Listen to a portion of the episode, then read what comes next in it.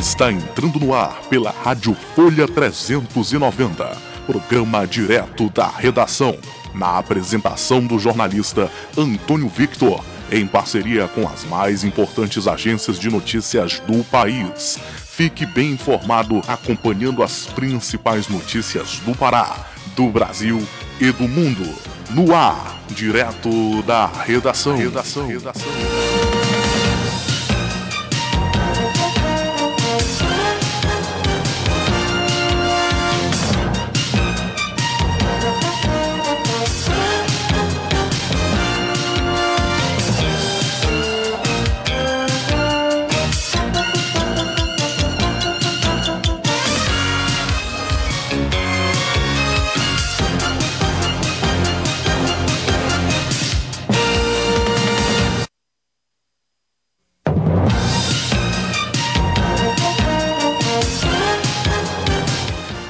Dia, estamos dando início ao direto da redação desta segunda-feira, dia 1 de março de 2021. Um grande abraço a você que se liga com a gente aqui pela Rádio Folha 390, uma emissora 100% digital a serviço da cidadania e da informação. Hoje, 1 de março, nós comemoramos o Dia do Turismo Ecológico, Dia Pan-Americano do Turismo e Dia Internacional da Proteção Civil. Aniversariantes famosos, a modelo e apresentadora Anna Hickman, o cantor Justin Bieber, o ator e diretor Marcos Paulo, o ator Javier Bardem, o compositor e pianista Frédéric Chopin, o pintor italiano Sandro Botticelli. Acontecimentos marcantes no dia de hoje, morre Rui Barbosa. Criada a Casa de Rui Barbosa no ano de 1927. Criada a Universidade de Coimbra no ano de 1290, fim da Guerra dos Farrapos em 1845, aniversário da cidade do Rio de Janeiro, 1565, do o físico francês Henri Becquerel descobre a radioatividade no ano de 1896. A religião e espiritualidade, hoje é dia de Santo Albino, dia de Santa Eudóxia, Santo Suitberto de Kiswert, essas são as principais comemorações de hoje, dia 1 de março de 2021. O mês está começando, pensamento positivo e gratidão no coração pelo mês de fevereiro. E a gente segue tocando a vida, enfrentando aí os desafios próprios é, de, cada, de cada dia, não é mesmo? Direto da Redação é transmitido ao vivo pela Rádio Folha 390. Estamos também no Facebook a nossa live, que a gente faz toda manhã, é, e também no podcast da Rádio Folha 390, através da plataforma Spotify e mais sete, sete plataformas. Nas manchetes de capa do jornal Diário do Pará desta segunda-feira, Papão fica no empate, Paysandu saiu na frente com Nicolas, mas ficou no 1 a 1 com Castanhal. Remo pega o Gavião. Leão faz jogo de estreia hoje à noite no Bainão com novos refletores.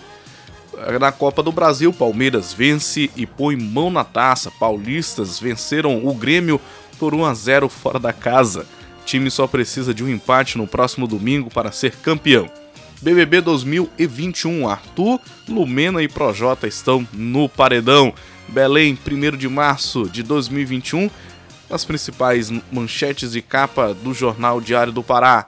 Covid-19. Pará negocia compra da vacina Sputnik 5. Governador Helder Barbalho vai amanhã a Brasília e, junto com outros governadores, visitará o laboratório habilitado a produzir a vacina russa no Brasil, além de conversar com a embaixada da Rússia. Imunização de idosos de 80 a 82 anos inicia amanhã em Belém. Vacinação: Pará é o nono estado que mais vacinou no Brasil ao todo foram executadas mais de 187 mil doses da vacina contra o novo coronavírus.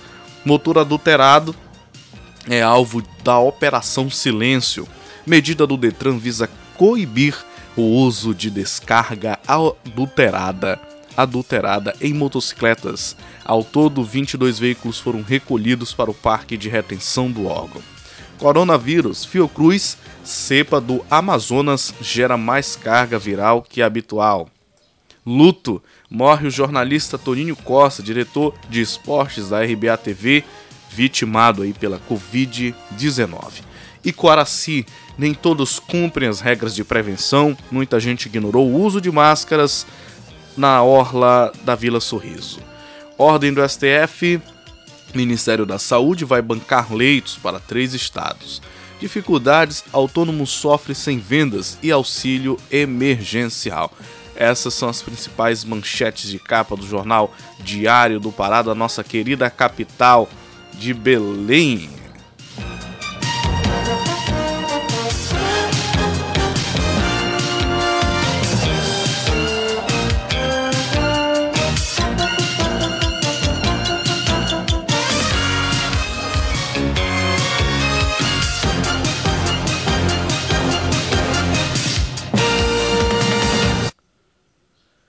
Muito bem, agora a gente vai para o tempo e a temperatura no norte do país. As chuvas devem aumentar e a temperatura cai nesta segunda-feira, dia 1. A temperatura mínima na região pode ser de 18 graus e a máxima de 30 graus. Para mais detalhes, a gente chama ele, que é o nosso repórter do tempo, Janari Bastos Damascena, com mais informações sobre o tempo e a temperatura da manhã desta segunda-feira aqui na região norte.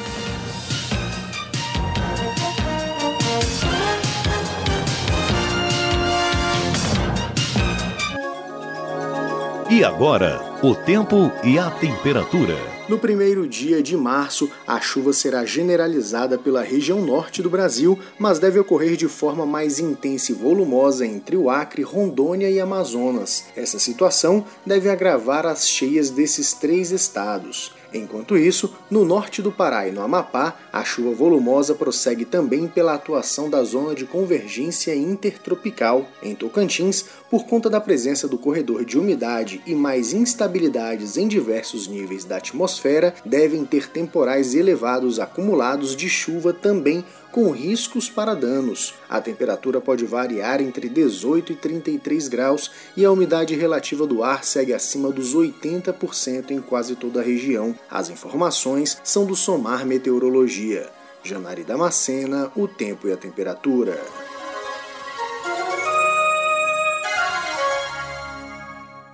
Informações, dinamismo, jornalismo verdade e a notícia em primeiro lugar. Antônio Victor. Prazo para prestar conta com Leão começa nesta segunda-feira. Contribuinte tem até 30 de abril para entregar a declaração do imposto de renda. A gente vai para Brasília com a repórter Maíra Heine.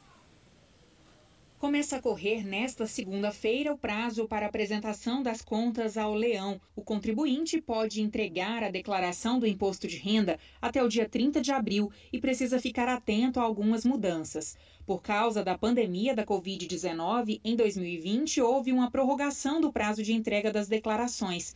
A pandemia continua, mas agora é preciso entregar a declaração do imposto de renda no prazo normal.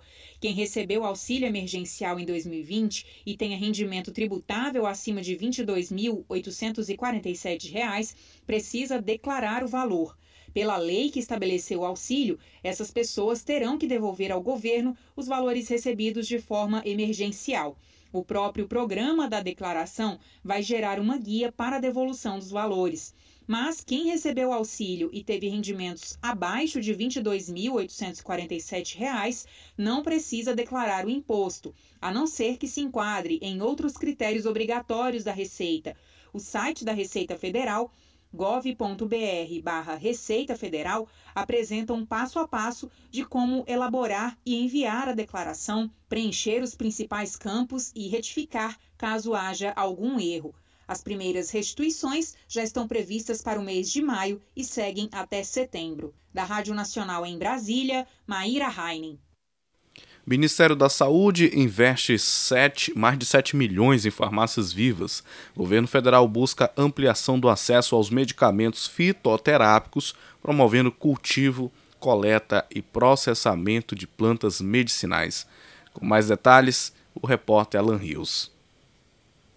O projeto de Farmácias Vivas, que tem como base a assistência social farmacêutica baseada no emprego científico de plantas medicinais, recebeu investimento de 7,9 milhões do governo federal em 2020. O repasse de verbas foi realizado para projetos de 10 secretarias municipais de saúde para ampliar o serviço pelo país. A Política Nacional de Plantas Medicinais e Fitoterápicos é descrita pelo Ministério da Saúde como parte essencial das políticas públicas de saúde, meio ambiente, desenvolvimento econômico e social Reportagem Alan Rios. Muito bem, esses detalhes aí são muito importantes a gente ficar sabendo, né? Porque às vezes a gente pensa que o SUS só oferece uma modalidade de tratamento, enquanto na verdade existem várias formas, né? Várias formas alternativas é, de você fazer tratamento no SUS. Isso é muito importante, uma informação realmente é, muito relevante para a gente aí que é usuário do sistema. FGV aponta crescimento de confiança do consumidor em fevereiro. A alta do índice de confiança do consumidor foi a primeira depois de quatro quedas consecutivas. Para mais informações, novamente eu chamo ele, o repórter Alan Rios.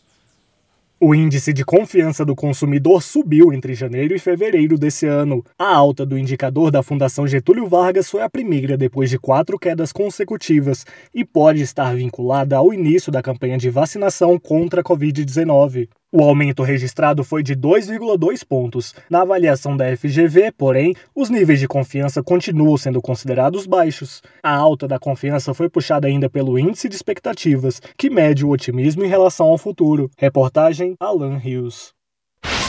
Informações, dinamismo, jornalismo verdade e a notícia em primeiro lugar.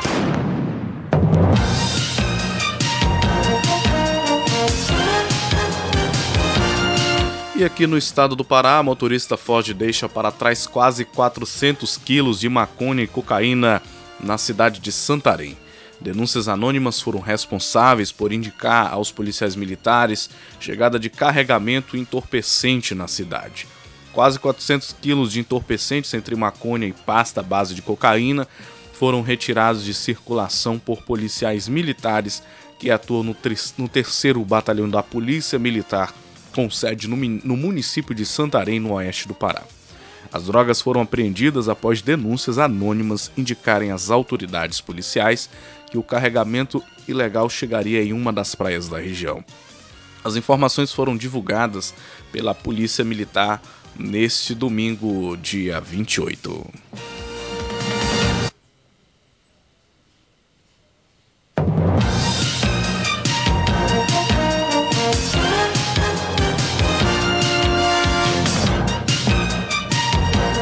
Realizado neste domingo, último domingo, dia 28, concurso para oficial da PM no Pará, segue protocolo. Segue protocolo contra a Covid-19. Candidatos às 95 vagas do cargo disseram ter se sentido seguros com as medidas tomadas durante a realização das provas. O concurso público para o cargo de oficial da Polícia Militar teve aí é, uma prova objetiva e discursiva nas cidades de Altamira, Belém, Itaituba Marabá, Redenção e Santarém. Para o cargo de oficial da PM são oferecidas aí 95 vagas para aqueles que desejam ingressar na corporação. O prédio de uma faculdade localizado na rua Municipalidade, no bairro do Marizal, foi sede da prova para candidatas mulheres. Raíza Reis, de 22 anos, uma das candidatas, avaliou o exame como interessante e trabalhoso. Ela destaca a discussão levantada pela questão em que os candidatos devem redigir o texto. Abro aspas. Era uma questão discursiva que dava meio em uma redação, mas era tranquila. Era sobre as mulheres militares e mulheres civis, que a legislação difere um pouco uma da outra. Então, pedia para discorrer sobre um princípio básico, que é o da isonomia contra a Raíza, aí que prestou concurso é, nesse último domingo aí para a corporação, para a Polícia Militar.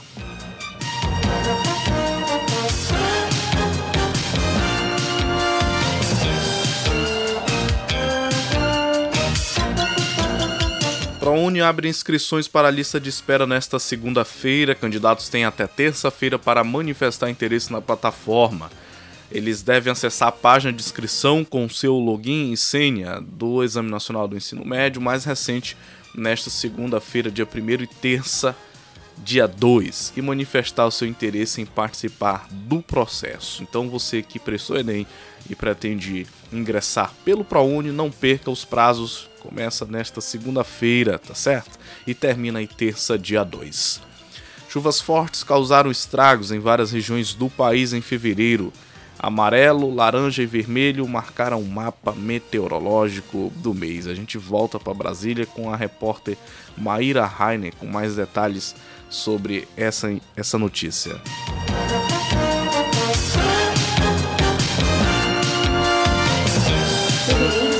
Com chuvas fortes que causaram estragos em várias regiões do Brasil. O mapa meteorológico do país durante o mês ficou todo marcado com as cores amarela, laranja e vermelha em alerta de perigo por causa da quantidade de chuvas. Muitas cidades do Acre e Minas Gerais, por exemplo, estão em estado de calamidade causado por enchentes e desabamentos. Francisco Assis, meteorologista do IMET, Instituto Nacional de Meteorologia, explica que em alguns locais choveu o triplo do esperado para o período. No Acre, Rondônia, no Pará, no Amazonas, e Maranhão, Tocantins, Goiás e Distrito Federal não tem chovido acima da climatologia.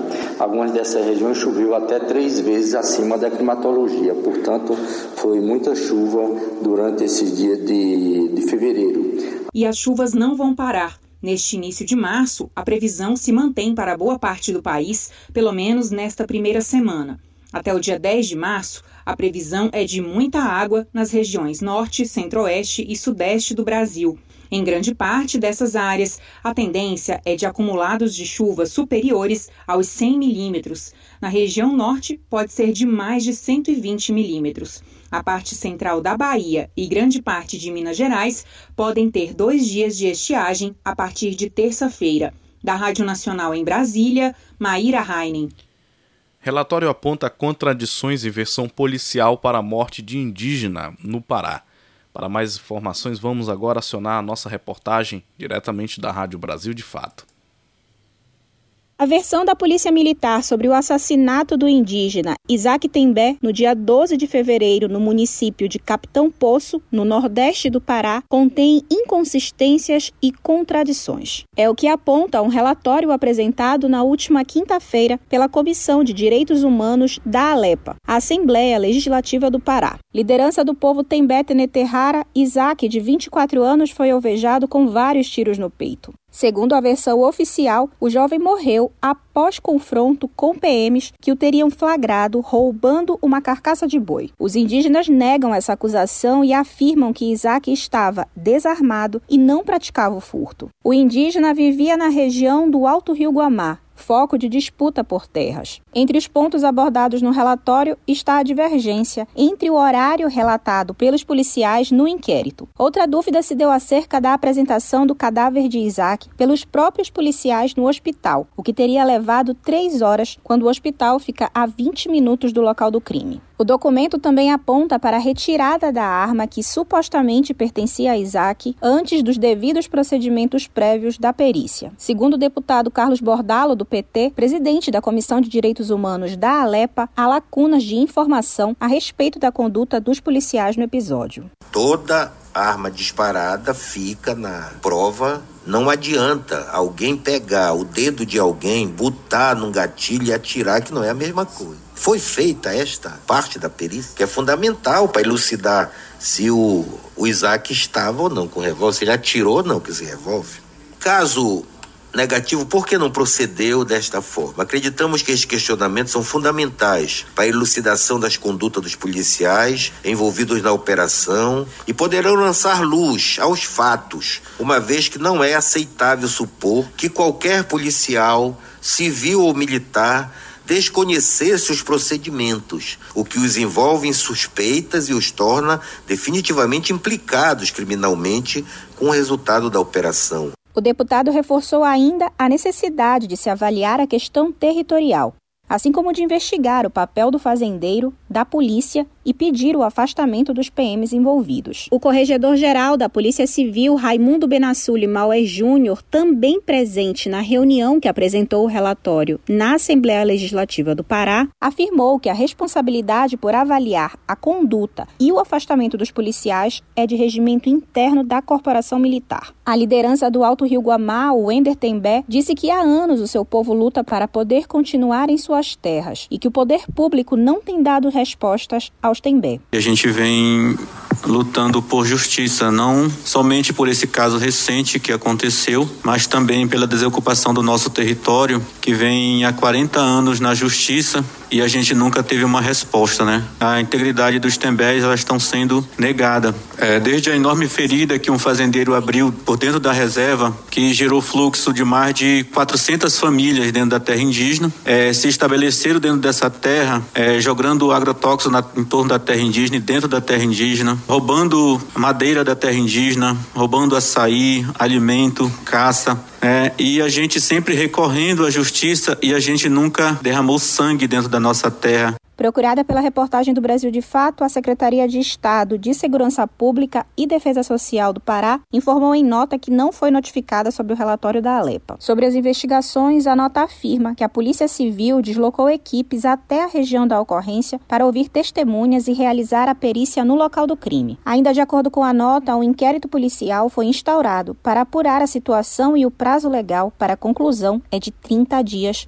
podendo ser prorrogado. Já a PM informou que a Corregedoria instaurou um inquérito policial militar para investigar os policiais envolvidos no caso. A assessoria do deputado Carlos Bordalo entrou em contato para informar que a Secretaria de Estado de Segurança Pública e Defesa Social recebeu um ofício sobre a apresentação do relatório na Alepa. De Belém, do Pará, da Rádio Brasil de Fato, Catarina Barbosa.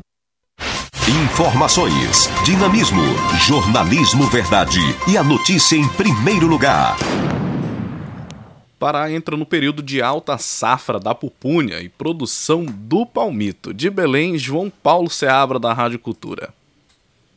No estado do Pará, a pupunha é quase tão popular quanto o açaí. Enquanto o açaí está na entre-safra, esta é a época em que a pupunha é mais encontrada. A Serviços Gerais, Célia Nogueira, diz que sempre consome o alimento. Eu tomo com café, farinha, é uma delícia, principalmente quando ela tem um pouquinho assim de oleosidade, aquele óleozinho que tem na pupunha ela acompanha o café muito bem. Da árvore da pupunha é possível extrair o palmito e os frutos que podem ser cozidos e acompanham o café e ainda rendem farinha e óleo. A agrônoma da Embrapa Amazônia Oriental, Socorro Padilha, afirma que ainda é necessário mais investimentos na cadeia produtiva da espécie. O mercado da pupunha de palmito é um mercado nacional e internacional. O mercado de frutos é um mercado mais restrito, mas é um mercado que está precisando ser trabalhado para ser explorado nessas cozinhas internacionais, é, como gourmet. Ainda faltam estatísticas seguras sobre a cadeia produtiva, em parte por ela ser resultado da agricultura familiar. Algumas políticas, como a inclusão do fruto na merenda escolar, podem incentivar a produção. João Paulo Seabra, Rede Cultura de Rádio. Operação apreende polpas de frutas irregulares foram apreendidos mais de 300 quilos de polpas de frutas sem registro de inspeção estadual em 16 supermercados de Tomé Açu e distrito de Quatro Bocas, no Nordeste Paraense, nesta última quarta-feira e quinta-feira. A ação resulta de parceria entre a Agência de Defesa Agropecuária do Estado do Pará, DEPARÁ, Ministério Público e a Vigilância Sanitária Municipal. Mais informações da Rádio Agência Pará com a repórter Rayane Bulhões. No ar, Agência Pará de Notícias. Uma operação integrada apreendeu mais de 300 quilos de polpas de frutas, sem registro de inspeção vegetal em Tomeaçu e distrito de Quatro Bocas, no Nordeste Paraense. O material foi encontrado em 16 supermercados. A ação é resultado de uma parceria entre a Agência de Defesa Agropecuária do Estado do Pará, ADEPARÁ, Ministério Público e a Vigilância Sanitária Municipal. O gerente de inspeção e classificação vegetal da ADEPARÁ, Nelson Leite, reforçou o objetivo da operação. Esta ação, ela visa a gente buscar no supermercado as, as polpas de frutas clandestinas, que vem confrontar com as pessoas que estão legalmente, legalmente executando suas atividades com registro na Depará. Registro e certificado que a Depará emite para eles. Esse certificado, é, Manuela, ele vai garantir a qualidade daquele produto que está sendo consumido. O selo da Depará identifica isso. Aquele produto está vindo de uma agroindústria que está tendo fiscalização e acompanhamento da Depará. Essas alianças institucionais com outros órgãos são fundamentais para garantir alimentos inofensivos à saúde humana. Além disso, assegura os padrões de higiene e qualidade, como falou o engenheiro agrônomo Mário Tavares, que também é fiscal agropecuário da ADEPARÁ. Qualquer alimento que, que não foi produzido dentro de umas condições mínimas de higiene, é, no mínimo ele vai ter bactérias, ele vai ter outros, outros micro-organismos que podem prejudicar muito a saúde da população. Né? Às vezes a gente está é, cheio de, de, de, pessoas em postos de saúde com diarreia, com mal-estar, com, com, com coceira no corpo e que tudo pode ter sido provocado por um alimento mal, mal conservado, um alimento mal produzido e que tenha, contém esse microorganismo nocivo à saúde. O produtor que precisa se regularizar deve procurar o escritório local da Adepará. É preciso apresentar o RG, o comprovante de residência e o CPF e fazer o requerimento solicitando o registro da empresa. Outras informações, acesse adepará.pa.gov.br.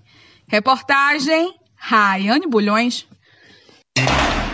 Informação, prestação de serviço, utilidade pública, Agência Pará de Notícias.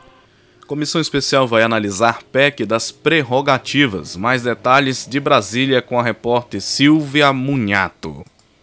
Vários líderes de partidos solicitaram e o presidente da Câmara, Arthur Lira, decidiu não colocar em votação a chamada PEC das prerrogativas, diretamente no plenário. Lira vai criar uma comissão especial para analisar o texto. A relatora, a deputada Margarete Coelho, do PP do Piauí, negociou mudanças no texto, mas alguns deputados ainda manifestaram dúvidas se a proposta estaria ou não reduzindo as possibilidades de prisão em flagrante de parlamentar por crime inafiançável. Arthur Lira disse que a votação de forma emergencial da PEC havia sido decidida na semana passada e criticou a denominação da PEC de PEC da imunidade. Deveria ser chamada PEC da democracia. A democracia que impõe limites e que dá regras ao convívio social. E eu sempre disse que quando foi feita a reunião foi feito compromisso pela maioria absoluta dos líderes dessa casa e um pedido a esta presidência para que pautasse a regulamentação do artigo 53 e eu me sinto tranquilo porque cumpri o meu compromisso, coloquei em discussão. O fato é que muitos partidos aqui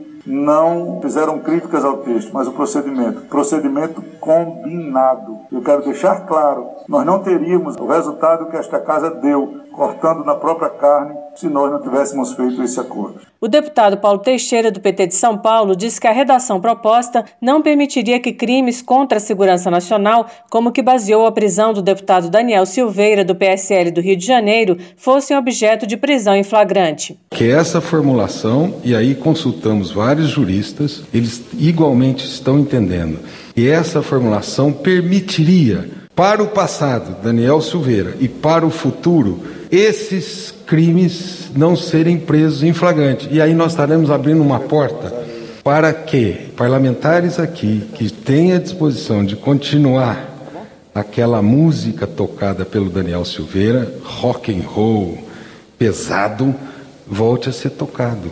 Mas a deputada Margarete Coelho explicou que a redação apenas remete à prisão aos casos que os próprios parlamentares já consideram crimes inafiançáveis. Se você jogar uma rede, vai vir muito peixe grande, mas muito peixe miúdo. Então, esclarecer que o crime tem que ser inafiançável por sua própria natureza é dizer que são aqueles crimes que a própria lei, que nós legisladores dissermos ou já dissemos que são inafiançáveis é mais garantista do que nós colocarmos na forma da lei e aí, com isso, nós trazemos para dentro dessa cesta uma quantidade enorme de pequeninos. Logo no início da sessão, o requerimento do PSOL de adiamento da sessão teve 302 votos contrários, mas o quórum para aprovação de emendas constitucionais é de 308. A deputada Margarete Coelho aceitou mudar o texto no dispositivo que trata da imunidade parlamentar por opiniões, palavras e votos. Antes, o texto dizia que essas opiniões são invioláveis civil e penalmente,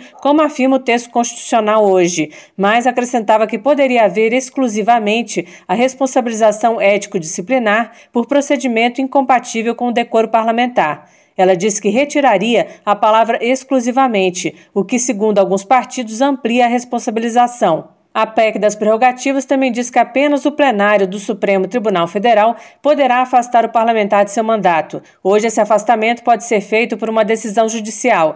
Em caso de prisão, que deve ser decidida por um colegiado e não por apenas um juiz, o parlamentar ficará em custódia no próprio Congresso Nacional até que o plenário da casa a que ele pertence decida se a prisão vai ser mantida ou não. Depois disso, ele terá que passar por um juiz de custódia. Outra mudança é que somente o Supremo poderá determinar determinar busca e apreensão relativa a algum parlamentar quando ela ocorrer na Câmara ou no Senado. Da Rádio Câmara de Brasília, Silvia Minhato. Já no Senado, o plenário aprova a criação do governo digital. Mais informações com a nossa repórter de Brasília, Érica Christian. Aprovado pelo plenário do Senado, o chamado governo digital, ou GovTech, vai desburocratizar, simplificar e modernizar a relação do poder público com a sociedade por meio da oferta de serviços digitais, inclusive para celular. Na prática, o cidadão não vai mais precisar ir pessoalmente a uma repartição pública para atender a um chamamento oficial ou fazer alguma solicitação.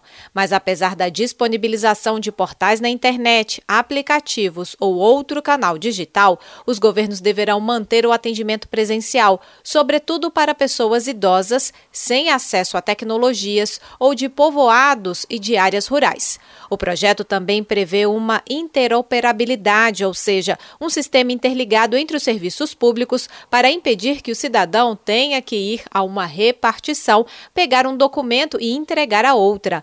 Por essas regras, por exemplo, o INSS teria acesso ao banco de dados do trabalhador na Caixa Econômica. Outra novidade é o fim da apresentação de documentos em papel e autenticados, mas os arquivos eletrônicos dependerão de assinatura digital para comprovar a sua legitimidade.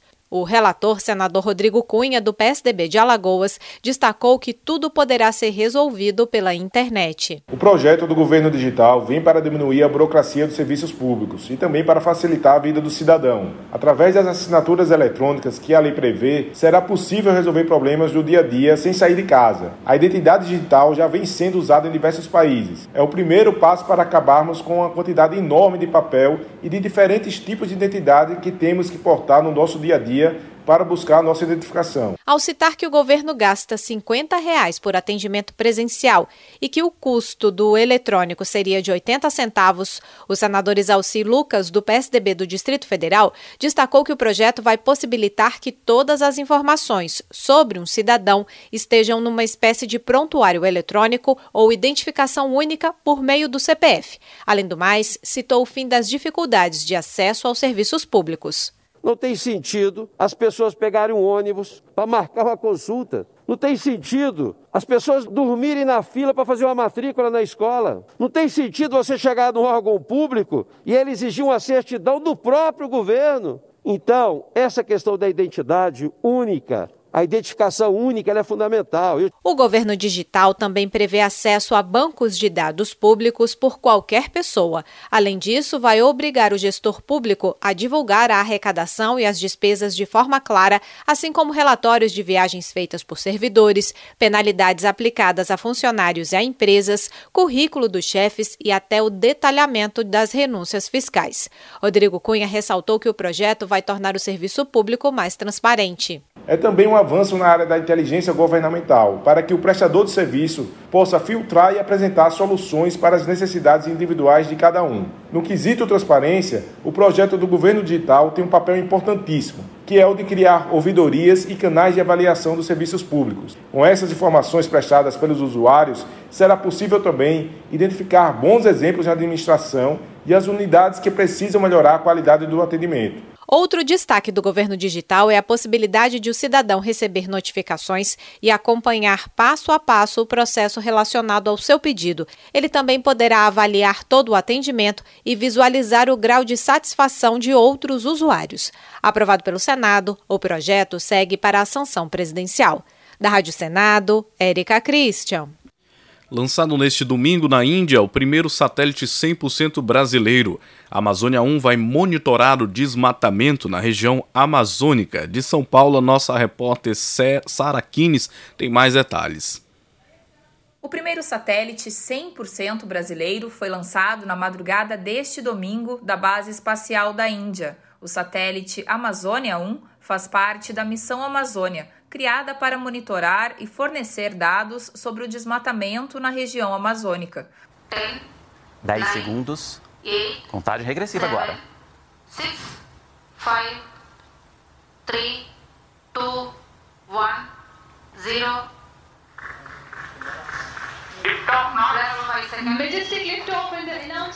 Sequência de ignição, decolagem, já liberou a torre de lançamento. Guardemos agora a separação dos boosters auxiliares, os foguetes auxiliares ali, decolagem normal até o momento. Palmas ali, pessoal batendo palma, bom Momento sinal, né? de muita emoção, é impressionante. O projeto é coordenado pelo Ministério da Ciência, Tecnologia e Inovações e desenvolvido pelo Instituto Nacional de Pesquisas Espaciais em São José dos Campos, no interior de São Paulo, e conta com a parceria da Agência Espacial Brasileira.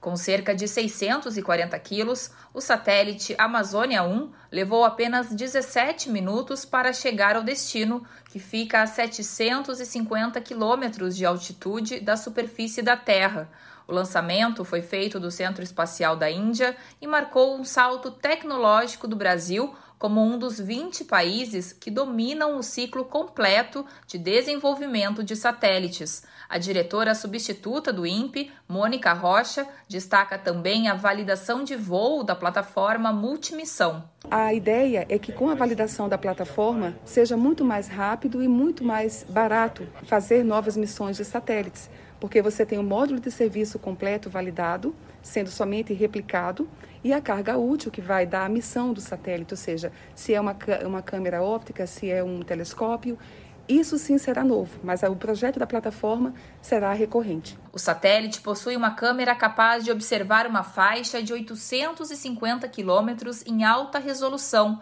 e tem uma órbita que passa pelo mesmo ponto a cada cinco dias. A operação, em conjunto com outros dois satélites já em órbita que possuem a mesma câmera, tornará possível obter imagens de um ponto específico em um intervalo de tempo de um a dois dias. Parte da missão Amazônia, o equipamento permitirá monitorar o desmatamento da região amazônica, além de acompanhar a agricultura em todo o território nacional. O ministro da Ciência, Tecnologia e Inovações, Marcos Pontes, acompanhou o lançamento da Índia e parabenizou o time brasileiro.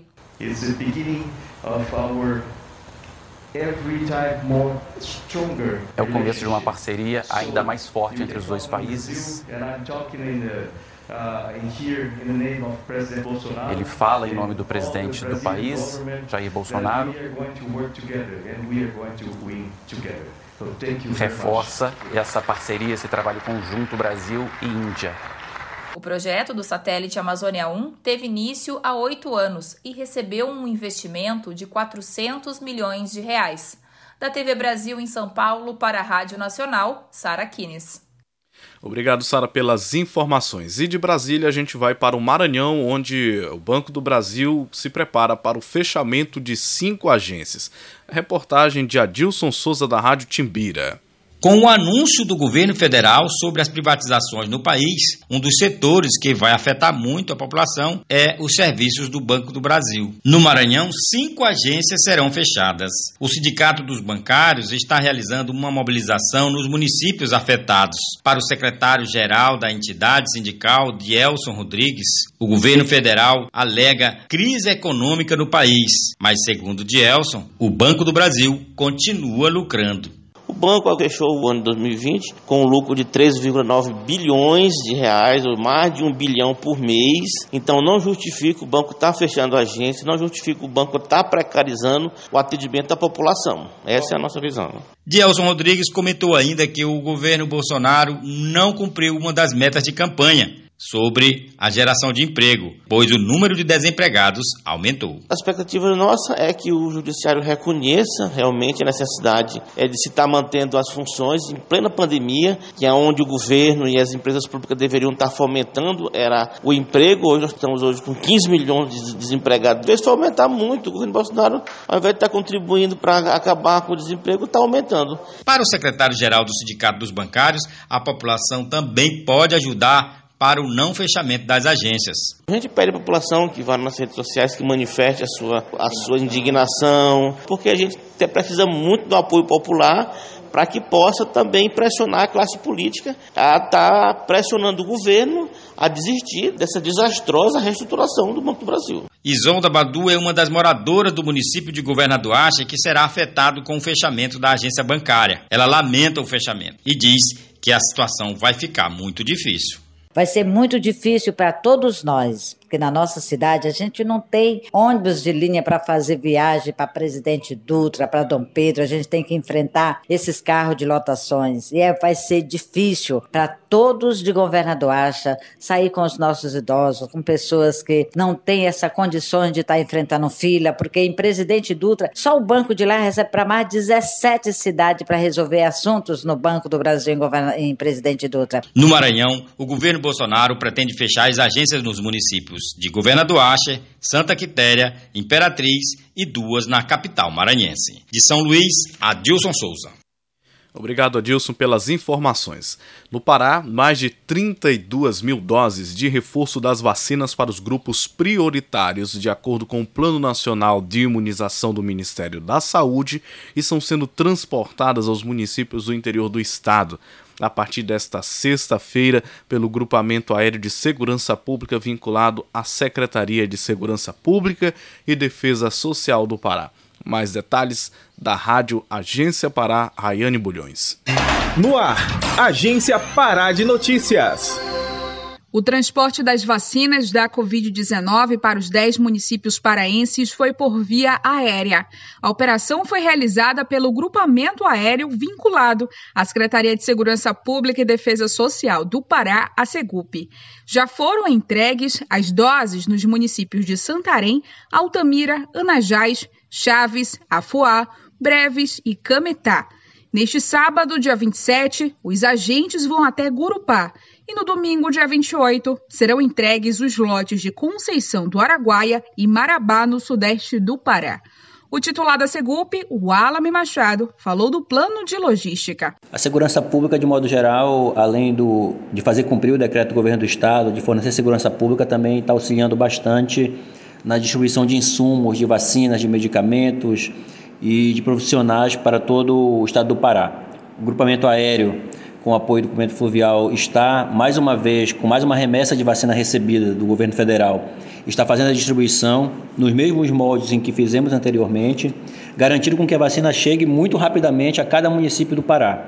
Toda a nossa estrutura é acionada para que, de forma simultânea, nós consigamos fazer em todo o estado do Pará, em, nas suas diversas regiões, com que a vacina chegue e possa continuar o plano de vacinação e a gente conseguir imunizar o máximo de pessoas possíveis no nosso estado. O Pará vai receber 1,5 milhão de doses de vacinas contra a Covid-19 até o dia 30 de março. Além dessas, o governador Helder Barbalho vai comprar 3 milhões de doses de vacinas contra a Covid-19 de laboratórios credenciados pela Agência Nacional de Vigilância Sanitária, a Anvisa. A decisão veio após o Supremo Tribunal Federal autorizar a aquisição de doses por estados e municípios.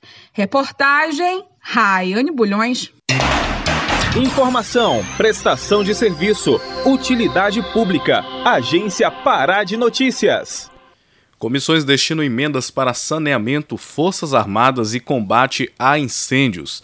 Três comissões permanentes do Senado decidiram na última sexta-feira, dia 26, o destino de suas emendas ao orçamento. A Comissão de Relações Exteriores reservou 700 milhões para a aquisição de caças pela aeronáutica. A Comissão de Desenvolvimento Regional destinou recursos para o saneamento básico em cidades com mais de 50 mil habitantes e a Comissão de Meio Ambiente repassou verbas para o combate a incêndios florestais. De Brasília, com mais detalhes sobre essa notícia, o nosso repórter Rodrigo Rezende, da Rádio Senado. Três comissões permanentes do Senado decidiram o destino de suas emendas ao orçamento de 2021. Uma já aprovada pela Comissão de Desenvolvimento Regional e Turismo destina verbas ao saneamento básico, como destacou o senador Fernando Collor, do PROS de Alagoas. Relativa à ação, apoio à implantação, ampliação ou melhorias dos sistemas de esgotamento sanitário em municípios com população superior a 50 mil habitantes ou municípios integrantes de regiões metropolitanas ou de regiões integradas de desenvolvimento, o chamado 1NO8, nacional do Ministério do Desenvolvimento Regional, no valor de 150 milhões de reais. Outros beneficiados pelas emendas da CDR são o Fundo de Arrendamento Residencial e o Programa de Infraestrutura Turística. A Comissão de Relações Exteriores destinou recursos às Forças Armadas e ao Ministério de Relações Exteriores. O relator das emendas na CRE, senador Renan Calheiros, do MDB de Alagoas, antecipou que o dinheiro vai ser usado na aquisição de caças pela aeronáutica. Comando da Aeronáutica, ação 14TO, aquisição de aeronaves de caça e sistemas afins, projeto FX2, valor 700 milhões. Já uma das emendas da Comissão de Meio Ambiente destina 300 milhões de reais para o combate aos incêndios florestais, como explicou o relator, senador Fabiano Contarato, da Rede Sustentabilidade do Espírito Santo. Prevenção e controle de incêndios florestais nas áreas federais prioritárias nacional, no Instituto Brasileiro do Meio Ambiente e dos Recursos Naturais Renováveis, IBAMA sequencial 2212, no valor de 300 milhões. As indicações das emendas serão agora encaminhadas ao relator do orçamento de 2021, senador Márcio Bitar, do MDB do Acre. Da Rádio Senado, Rodrigo Rezende. Muito bem, agora a gente chama ele, que é o nosso repórter lá da rádio agência Rádio Web, o repórter Felipe Esboril, que chega com um giro de notícias, mais informação e menos tempo para você.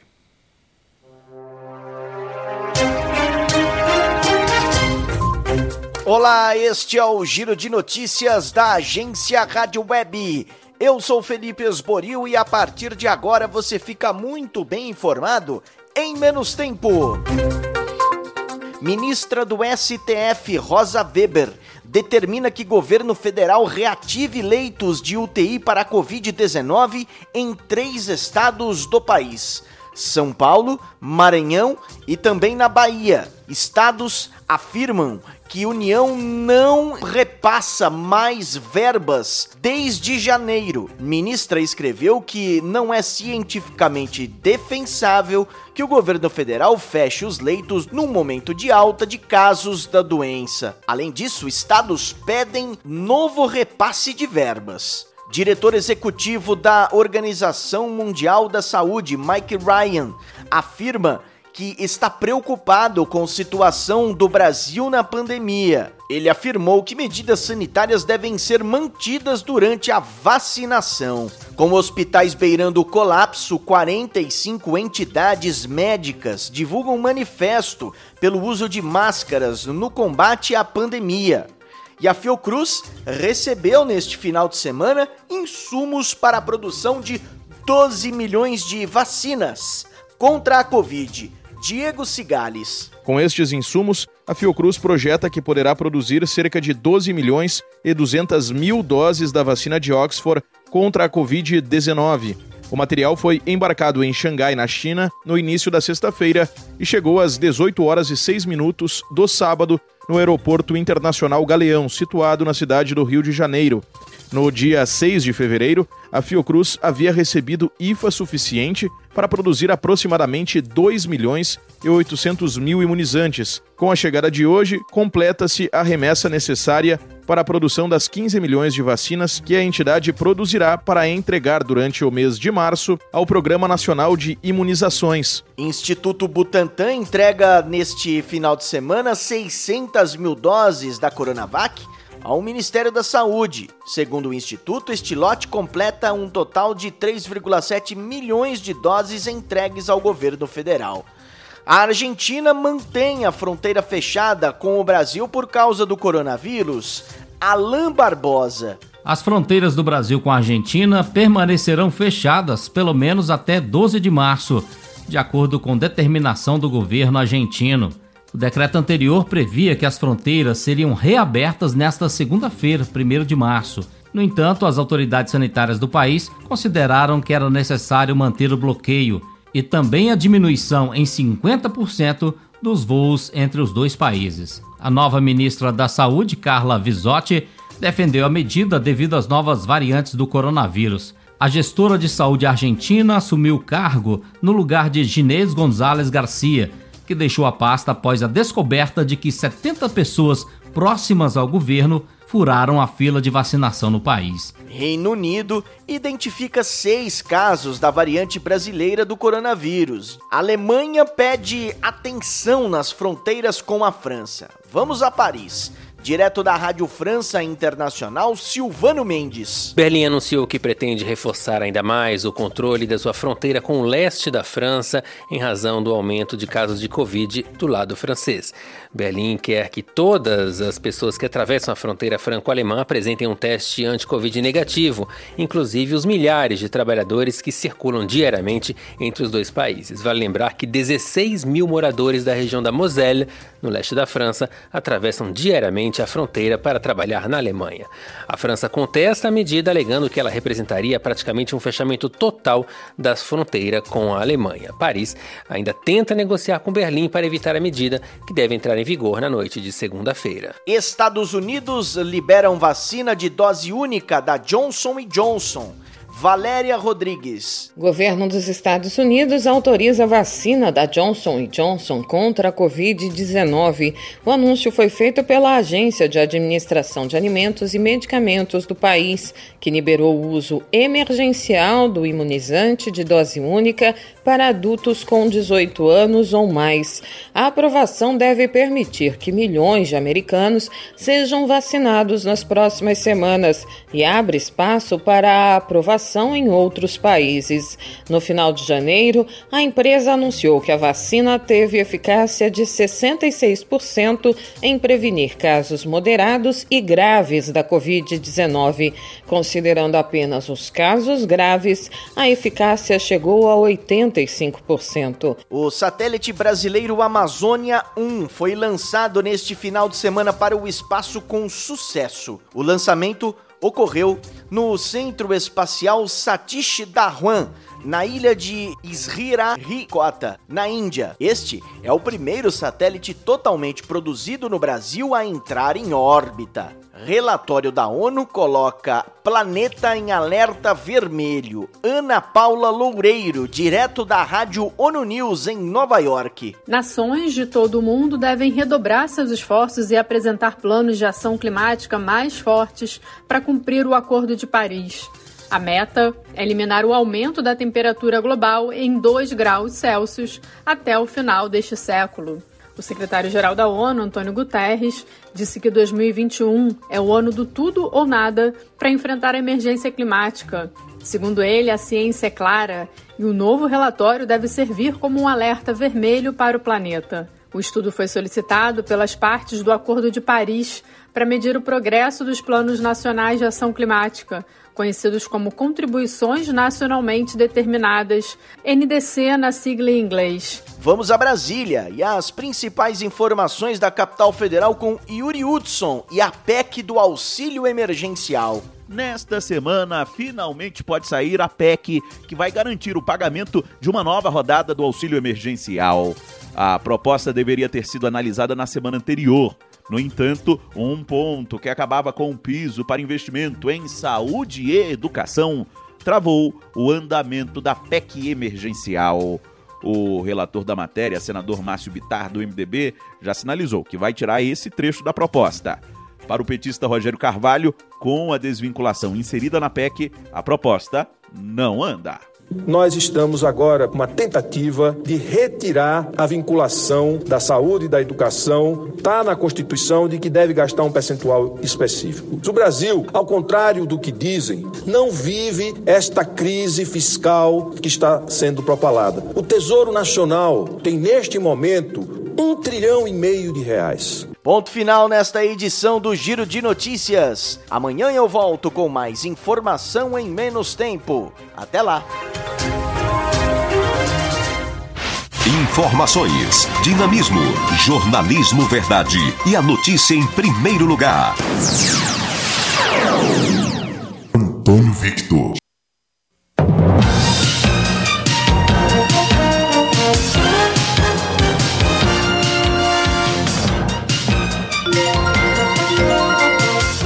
Bem, vamos chegando ao final dessa edição do Direto da Redação de hoje, segunda-feira, dia 1 de março de 2021. Agradecendo a sua audiência através da Rádio Folha 390, uma emissora 100% digital. Só lembrando que você pode acompanhar a nossa programação 24 horas em www.folha390.com.br. O Direto da Redação também está lá no podcast da Rádio Folha 390 é só acessar pelo Spotify e mais sete plataformas gratuitamente, tá bom?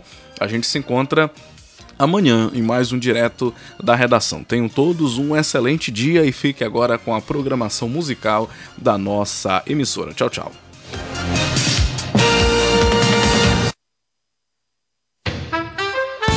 Você está ouvindo a Rádio Folha 390, uma emissora 100% digital levando música, cidadania e informação. Operamos 24 horas no site www.folha390.com.br. Transmitimos diretamente da cidade de Capanema, Pará, Brasil. Também estamos no aplicativo Rádiosnet. Basta fazer o download e procurar pelo nome da nossa emissora.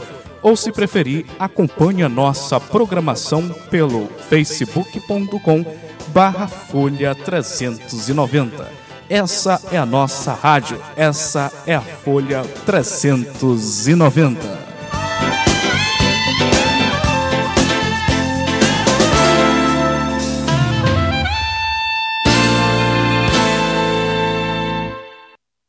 Quer transformar seu celular num potente rádio? É fácil. Basta instalar o aplicativo Radiosnet em seu smartphone ou tablet. Você vai ouvir nossa emissora e outras milhares do Brasil e do mundo. O Radiosnet é de graça e está disponível para Android e iOS no site radiosnet.com.